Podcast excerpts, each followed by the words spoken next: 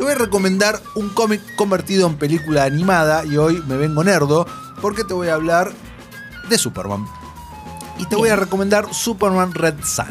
Si yo te digo Superman Red Sun, ¿vos sabés qué es? Red Sun sería el. Hijo rojo.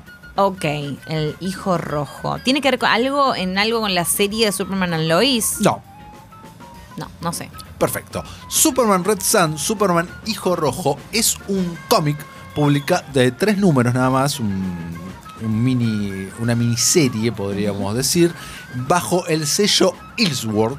Ahora te explico lo que son su- los Ilsworths, publicado en el año 2003, escrito por Mark Miller.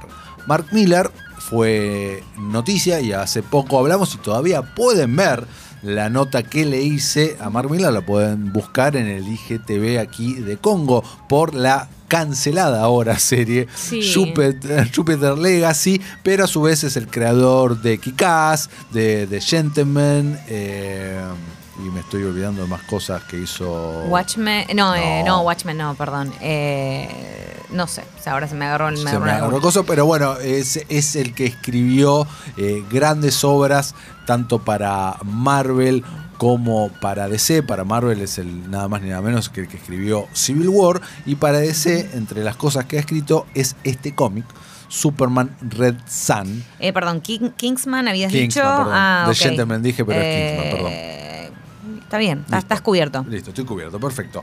Eh, los Silver Blue son historias alternativas. ¿Se entiende? Realidades paralelas, realidades alternativas. ¿Qué hubiese pasado si?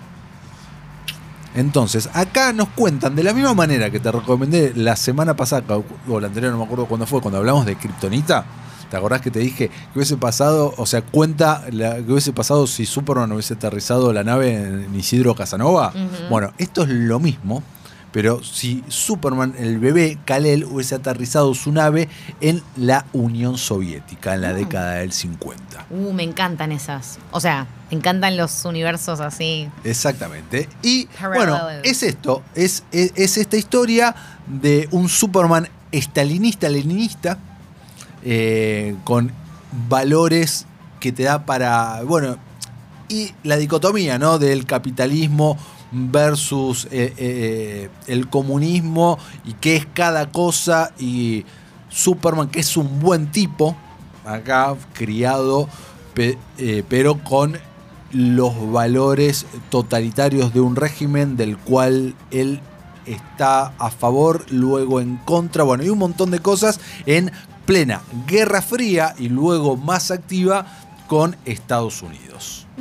Aparece el Luthor, no como un villano, sino como un héroe referente en Estados Unidos. Mira. Lois Lane, aparece Batman como un miembro de la resistencia en la Unión Soviética, tenemos a Wonder Woman también. Hay un montón de elementos en este cómic muy bien trasladado a la pantalla. Esto salió la película animada eh, el año pasado, 2020, se estrenó la, la peli animada con Jason Isaacs eh, poniéndole la voz a Superman, Amy Acker como eh, Lois Lane.